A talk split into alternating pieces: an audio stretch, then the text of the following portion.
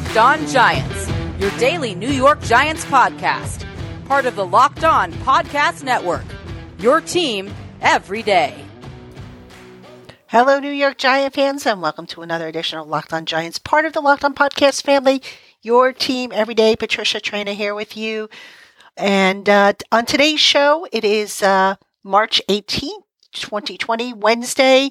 And as I record it, it is the start, the official start of the 2020 NFL League year.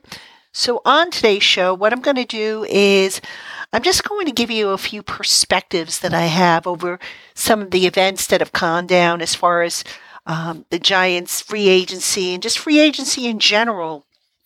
You know, things that have happened, things that haven't happened that we thought would happen, and uh, I I have a few things. Obviously, uh, I made a list of things that uh, I wrote down that I want to talk about on today's show. So, I'm going to kick it off with um, with the first thing that comes to mind, and this is not exactly Giants related, but it kind of is, and that's the movement of now former Patriots quarterback Tom Brady to the Bucs.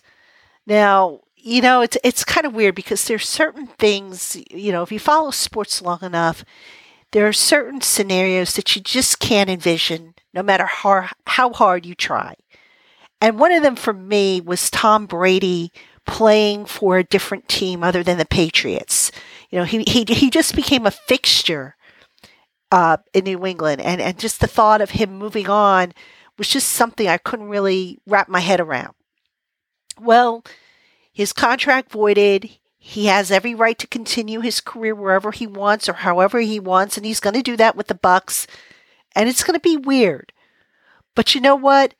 In seeing that decision and, and whatnot, it just makes me appreciate Eli Manning's decision to retire as a Giant.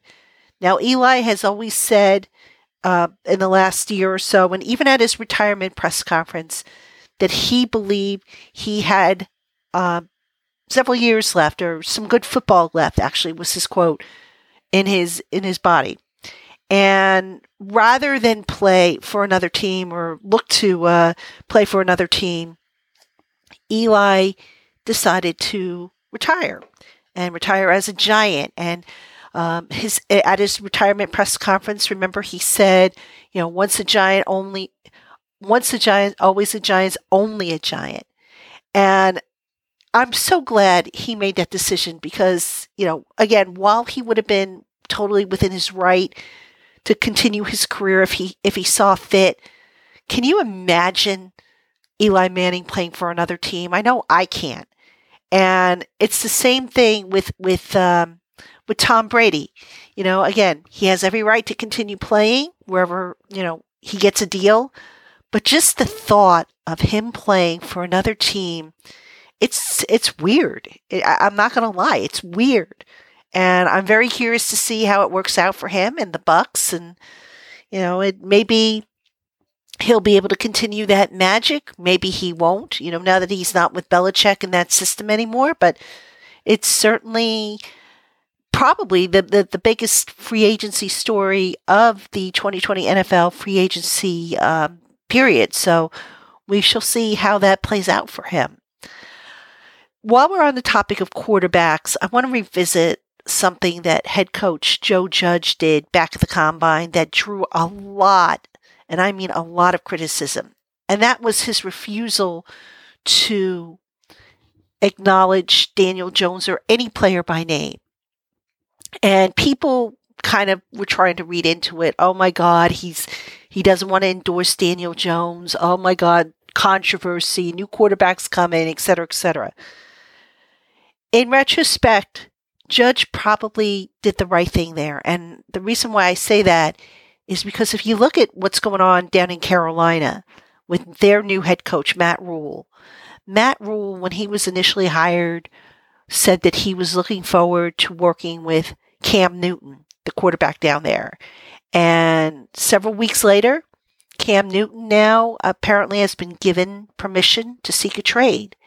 So now it just kind of looks funky because um, you know, after saying, "Hey, I, you know, I can't wait to work with him," now something changed.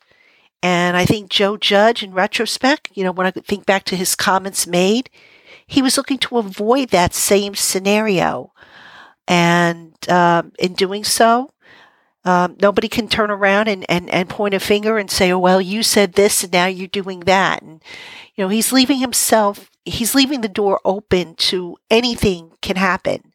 So while I think Daniel Jones will be the quarterback moving forward for the Giants by not naming any names for positions and whatnot, and Joe Judge is just basically protect not only protecting himself, but basically saying, look, no jobs are won, no jobs are given, and uh, we're going to start this thing from scratch and, and just kind of build it up the way it's supposed to be. So I I think it's it, it you know in retrospect it's it's a smart way to go and and good for him for uh, for for taking that approach.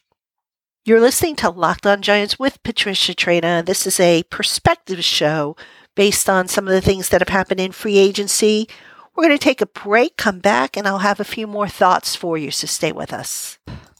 Welcome back, Giant fans, to segment two of Locked On Giants. Patricia Traina here with you, and uh, I'm just giving off some perspectives I had um, in these first few days of uh, free agency.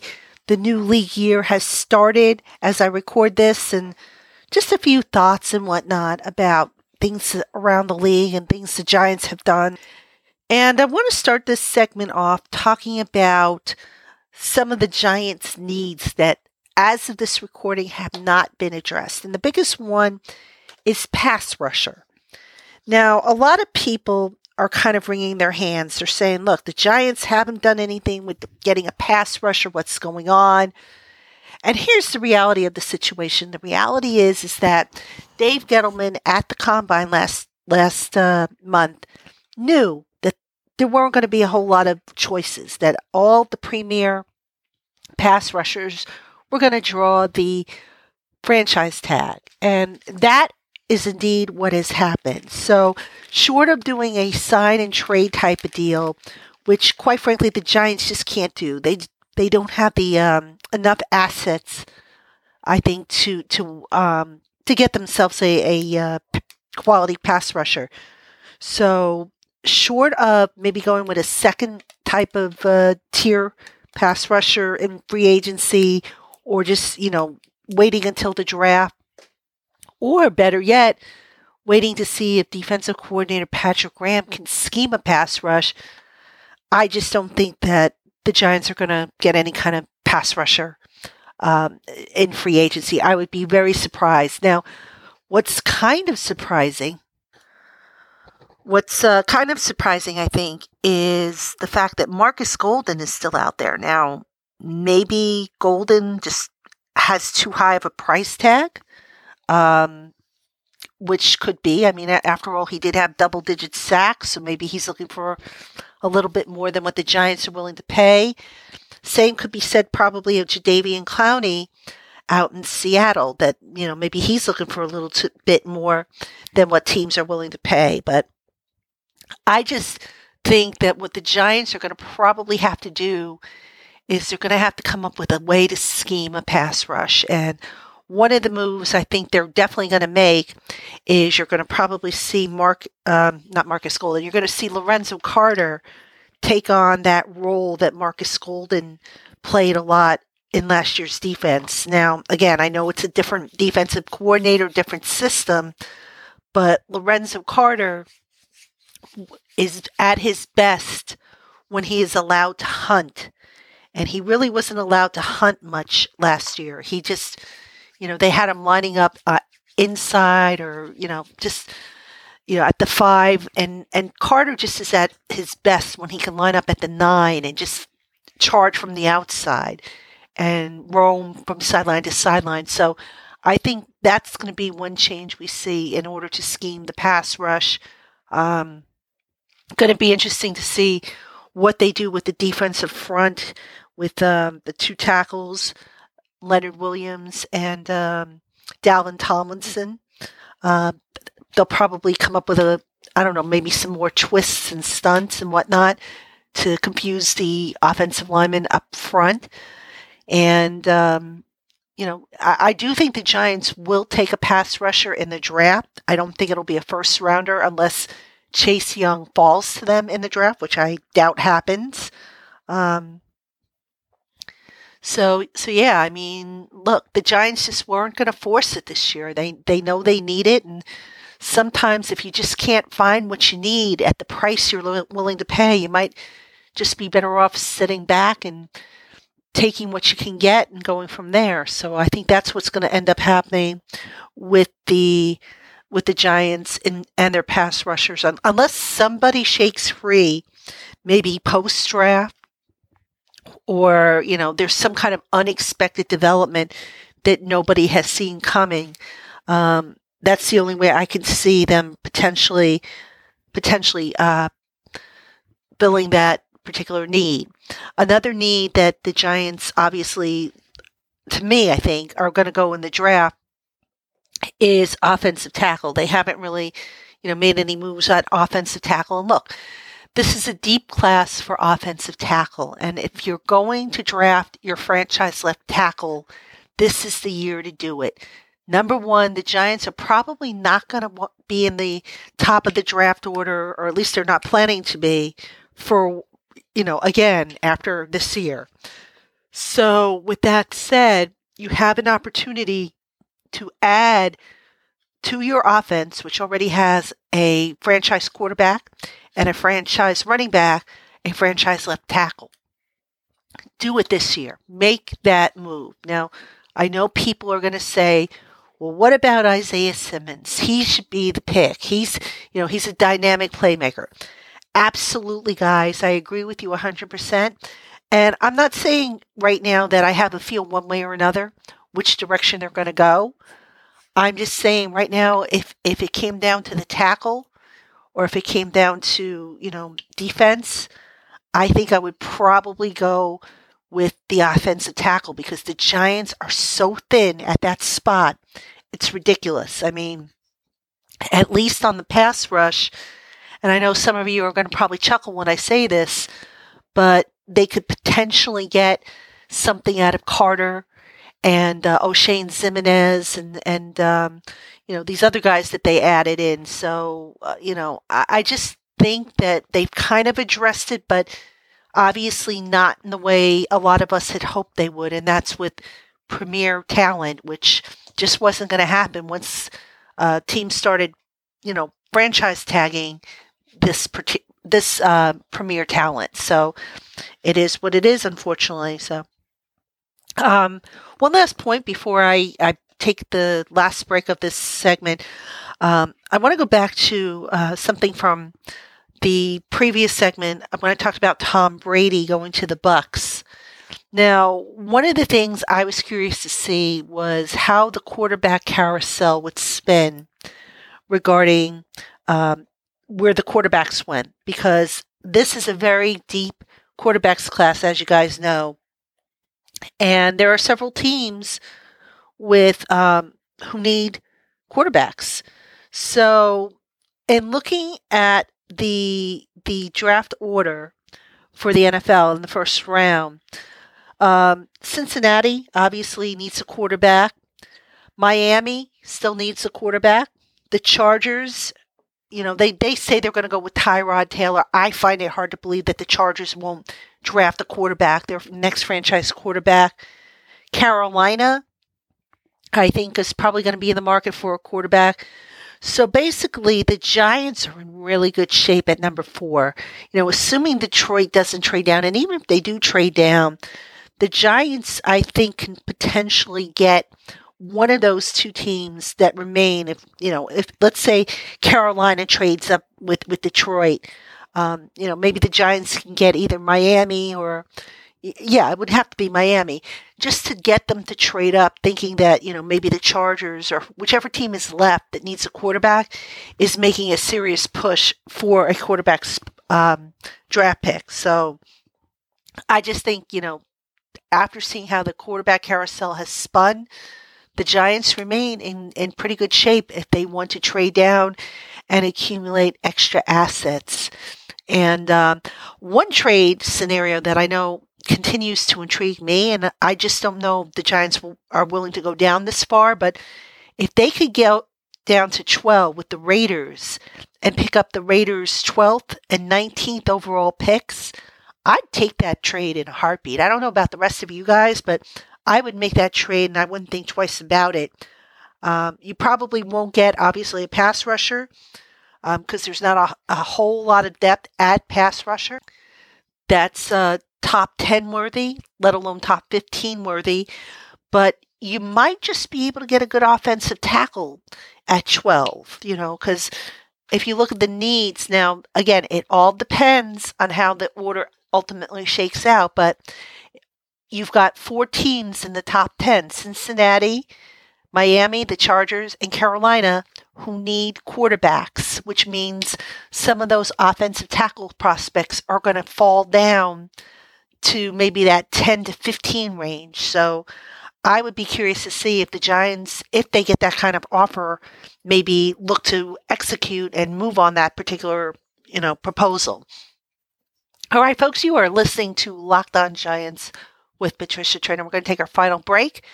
And when we come back, I'm going to tell you why I like and don't like what the Giants have done in free agency. So stay with us. Welcome back, Giant fans, to Locked On Giants segment three. Patricia Traina here with you, and just going through some thoughts that I had regarding what the Giants have done or haven't done in free agency. And I saved this part for last because I kind of feel conflicted about it. And specifically, I'm talking about the acquisitions that the Giants have made. Now, on the one hand, I like what they have done, but, but here's the uh, asterisk, if you will. I like the way they have approached their contracts in free agency. They have avoided handing out signing bonuses, which was the practice of the past, and which, quite frankly, got them into trouble with dead money. And instead, they have applied roster bonuses in the first year of most of the contracts they have handed out. And let me just explain the differences for those of you who maybe aren't as up on the cap and how it works. With a signing bonus, a signing bonus is received by the player upfront when he signs his name to the contract. But for accounting purposes, it is prorated over the life of the contract. So let's say a player signs a five year contract and gets a $10 million signing bonus. He'll get that $10 million up front as soon as he puts his name to the paper.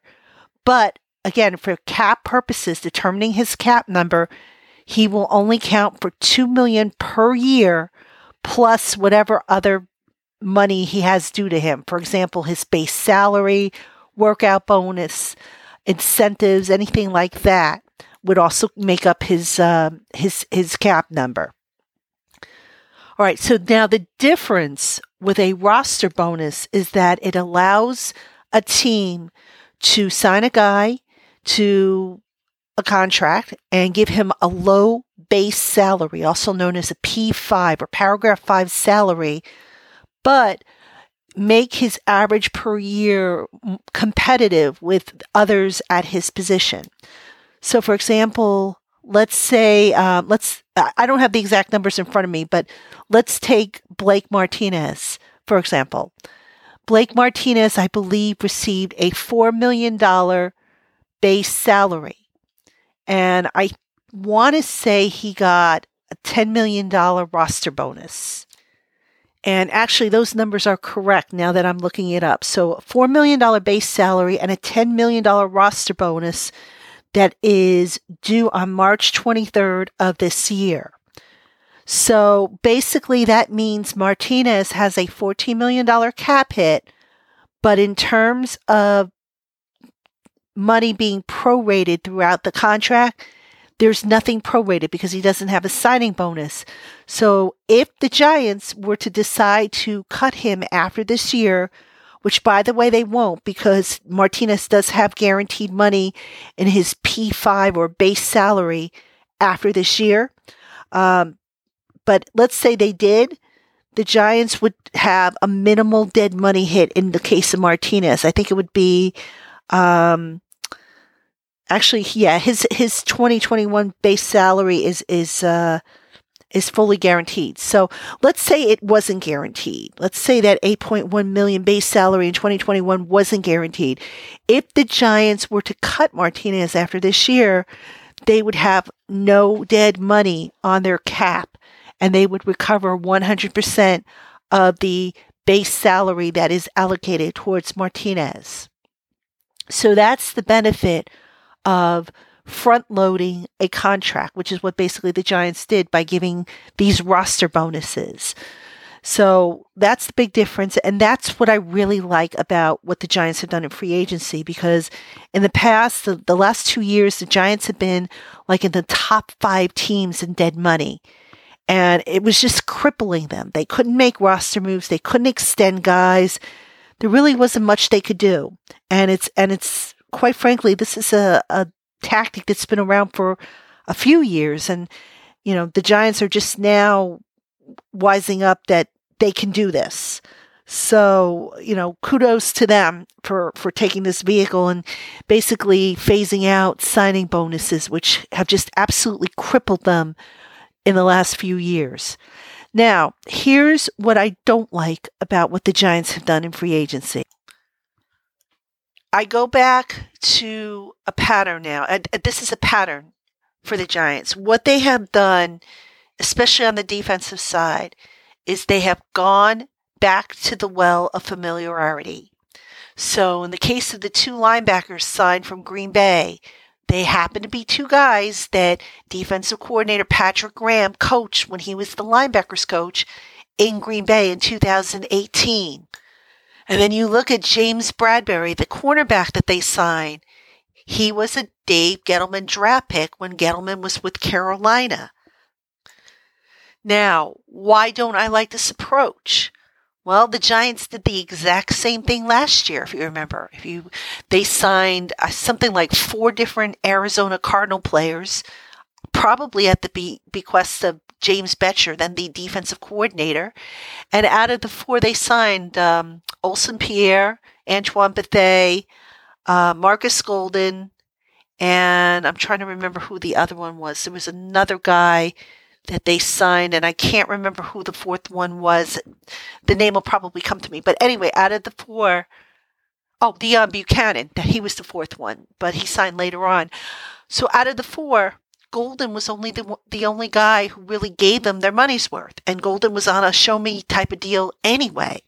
The other three, you know, Pierre didn't even make it to the end of the year. And the other guys, you know, Bethea is no longer with the team, and, and I don't see Bucannon being resigned to be with the team. So my point is, is the approach the Giants took last year, much like the approach they have taken this year in free agency, is a safe approach. It's going with what, who you know and what you know. And that bothers me because look, if you know a guy has limitations, and clearly I, you would think that Pat Graham would know what the limitations are for, you know, Blake Martinez and, and, you know, the other linebacker that he coached.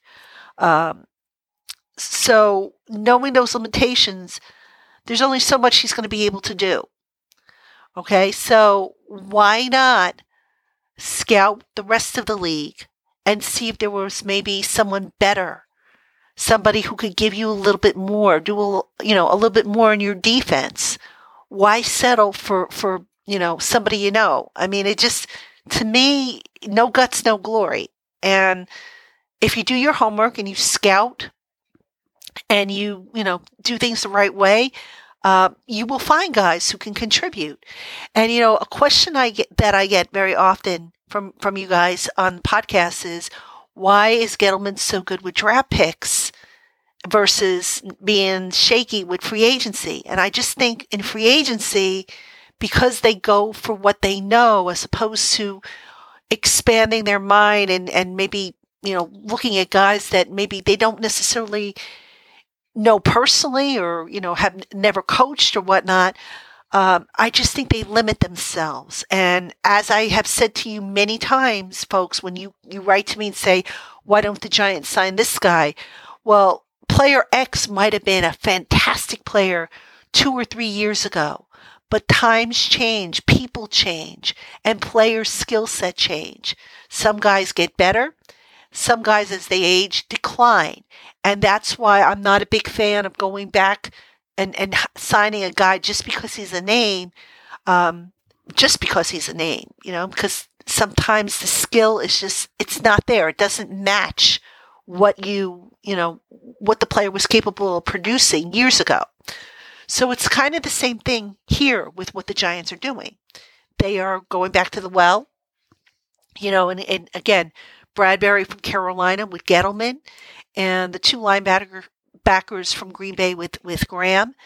And um, look, it might just work out. You know, maybe the, the thinking is is okay. We know what they can do, so we know how they're going to fit into the defense, and you know they're going to address certain aspects of it. But I just think it's too safe of a way to approach building a roster, and I think it's a big reason why the Giants under Dave Gettleman have struggled in free agency. They just play it too safe and the safe way is not the best way all the time. And, to, you know, we saw it last year. It didn't help. And I don't know how much it's going to help this year. So that's what I don't like about what they did. So, all right, Giant fans, that will do it for this edition of the Locked On Giants podcast. Really do appreciate you tuning in and listening. We're going to continue to have some takes and uh, different uh, thoughts about free agency, which is kind of dominating the headlines this week. And then Next week, I'm going to look to try and get back to the draft previews by getting some of these uh, college hosts on the show to talk about some of the prospects because um, free agency will settle down somewhat. We'll get into the second and third waves and really talk about the draft is, is going to really amp up. So that's the plan for the rest of the show. Uh, for the, you know for this week and next week. Hope you will stay with us, and as always, appreciate you listening. Have a good one.